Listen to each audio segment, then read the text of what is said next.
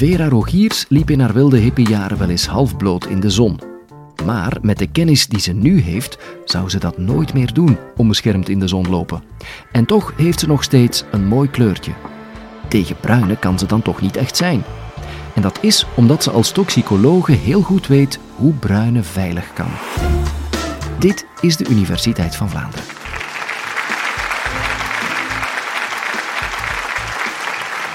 Kan je veilig bruinen? Dat is dus een heel belangrijke vraag. En in feite zijn er twee mogelijke scholen. Degene die zegt dat dit niet veilig kan, dat elk bruinen dat dit een beschadiging is. Een andere school die zegt dat het wel veilig kan. Ik ga u uitleggen hoe dat het wel veilig kan. Nu, kan je veilig bruinen? Oh, dan moeten we eerst terug naar een aantal wetmatigheden. En we gaan dus eerst kijken naar dus wat is het zonnespectrum. Het zonnespectrum is dus een straling. En een straling wordt gekenmerkt door de schoolflengten.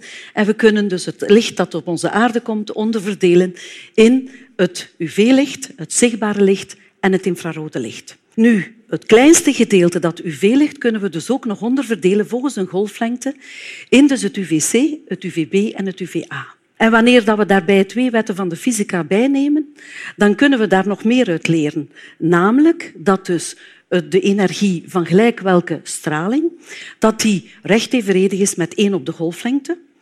En ten tweede dat dus eh, de doordringen doorheen de huid, dat dit afhankelijk is van dus recht evenredig met de golflengte.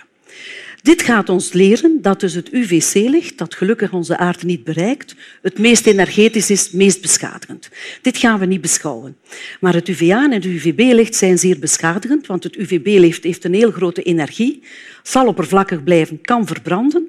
En het UVA-licht gaat dus diep doordringen en kan dus eigenlijk diep in de huid letsels veroorzaken. Nu, wat zeg ik hier? UVA en UVB-licht geven beschadiging. Maar als je vraagt hoe gebeurt bruinen, gebeurt ook door UVA en UVB-licht. Dus die twee zijn dus eigenlijk niet compatibel met elkaar. Het is enerzijds hebben we schade en de andere kant is dan bruinen. En kunnen we dit wel doen?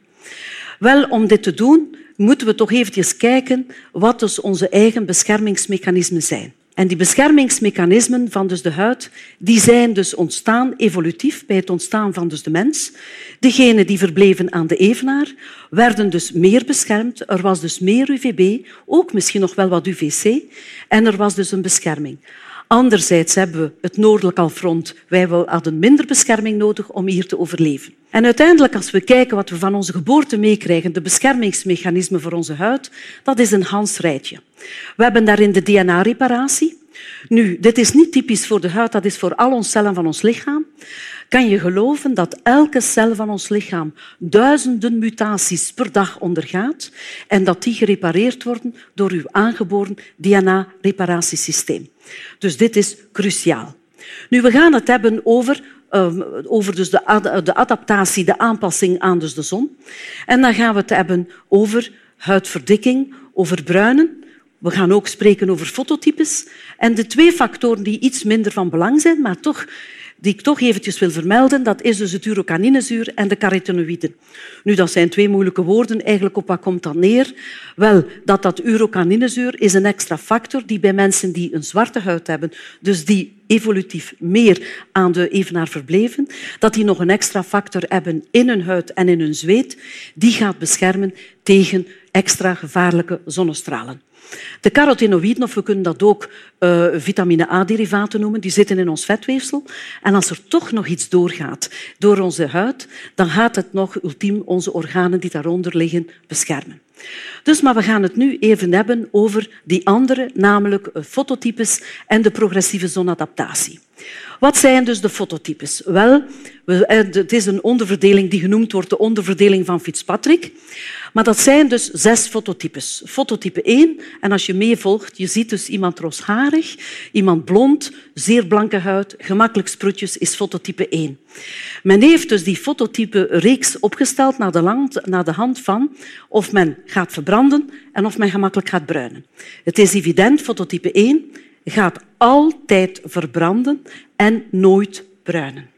Heeft dus geen zin om te proberen een kleurtje te hebben. Fototype 2 en fototype 3 zijn degenen die we hier vooral in onze contraien zien. Fototype 2 is, gaat kunnen bruinen, maar gaat nog altijd verbranden.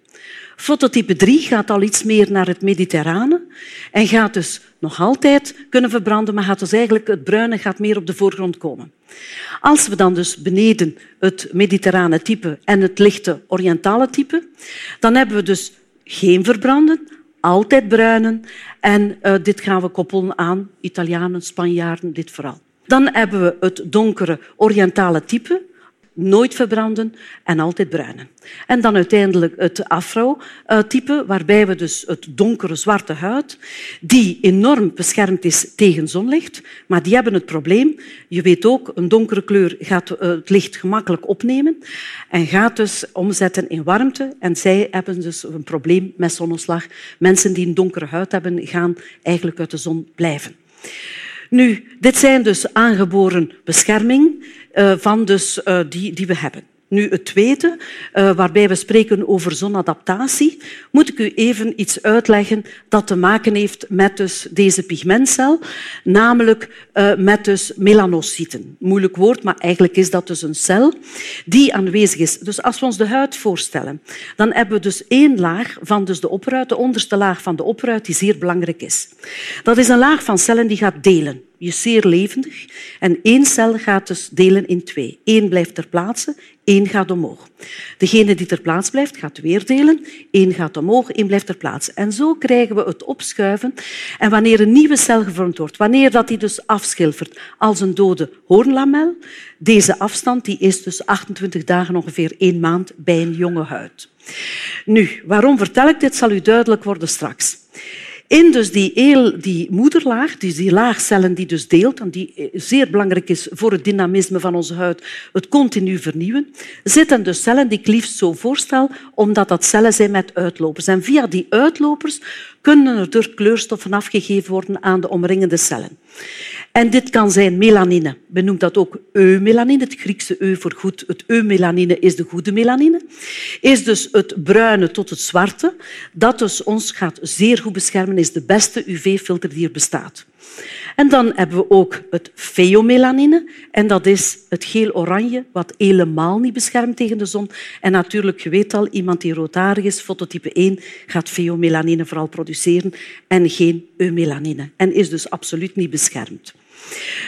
Nu, wanneer we gaan bekijken wat dus nu de, de bescherming is uh, die we dus natuurlijk hebben tegen UVA dus, en tegen UVB-licht, dan kunnen we stellen dat dus natuur dat zeer, uh, zeer goed georganiseerd heeft.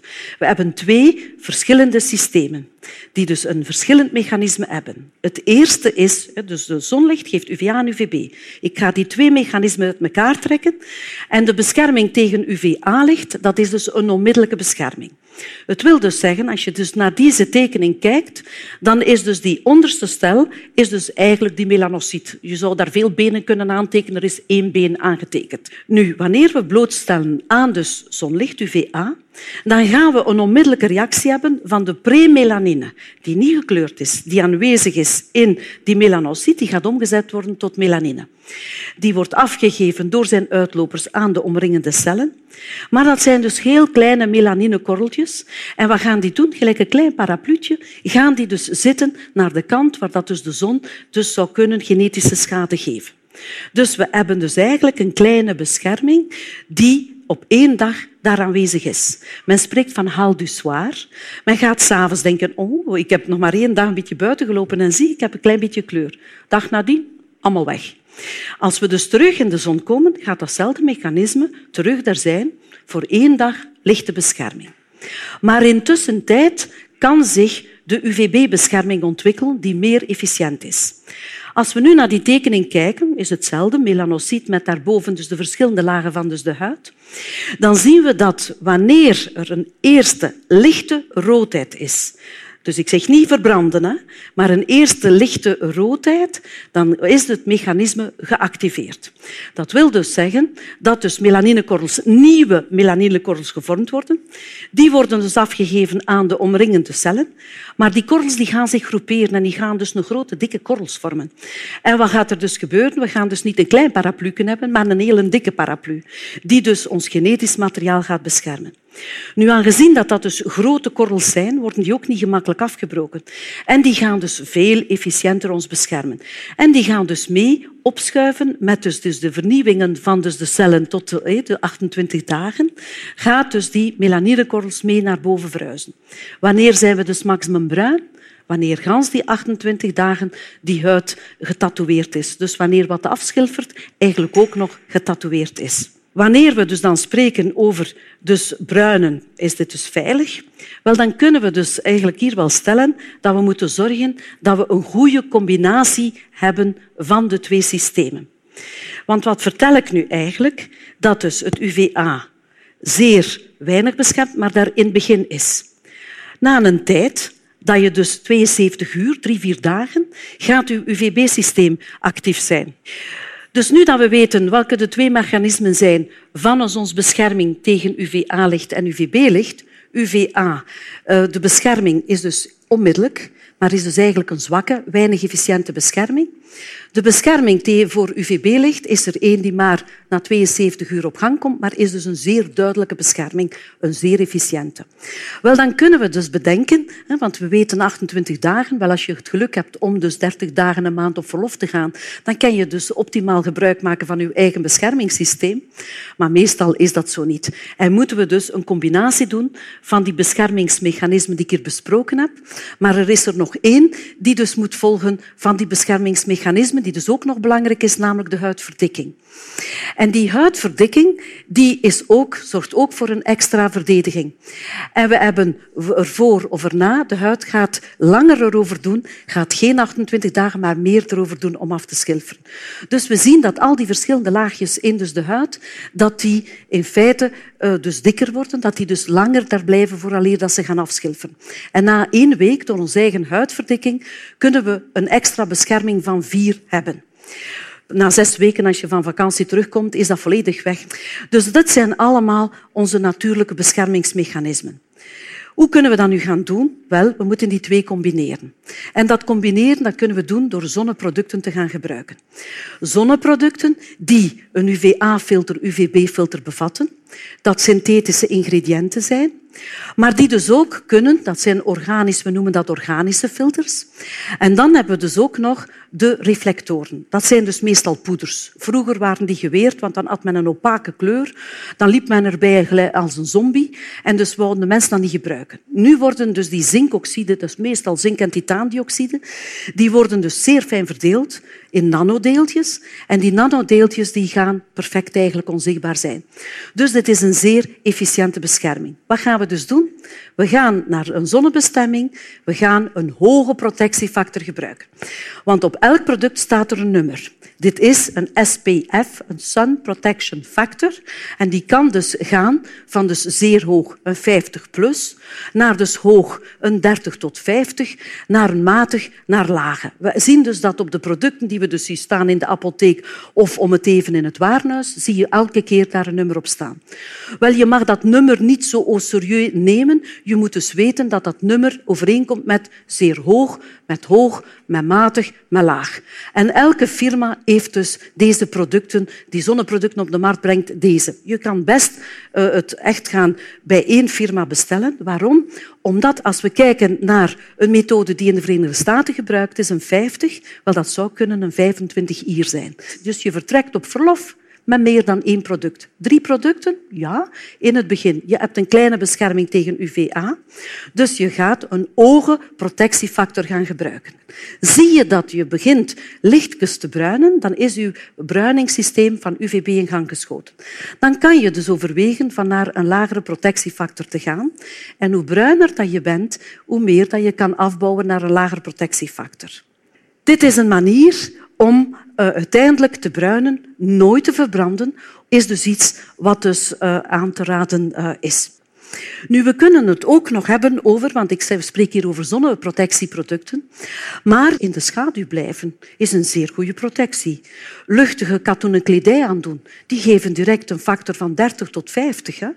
Maar ook bijvoorbeeld als we zitten in de schaduw onder een boom en het is een boom met een grote kruin en je gaat dichterbij dus de stam zitten, heb je een protectiefactor van 50. Onderschat dit niet. Dus wat is de boodschap van kan men veilig bruinen? Wel, als je wil bruinen, dan moet je het op een verstandige manier doen. En de verschillende protectiefactoren die je meegekregen hebt van bij je geboorte, bij je fototype, moet je die in acht nemen. En dan kan je een kleurtje krijgen zonder dat je het gaat beschadigen, voortijdig gaat verouderen of dat er dus kankerletsels kunnen ontstaan. Loop dus snel naar de apotheek of de supermarkt voor een grote bus zonnecrème om je te beschermen tegen het eerste lentezonnetje. En terwijl je aan de kassa staat te wachten, vergeet dan vooral ook niet om via sociale media aan de wereld te laten weten hoe belangrijk insmeren is. En natuurlijk ook dat je dit weet via deze podcast, de podcast van de Universiteit van Vlaanderen.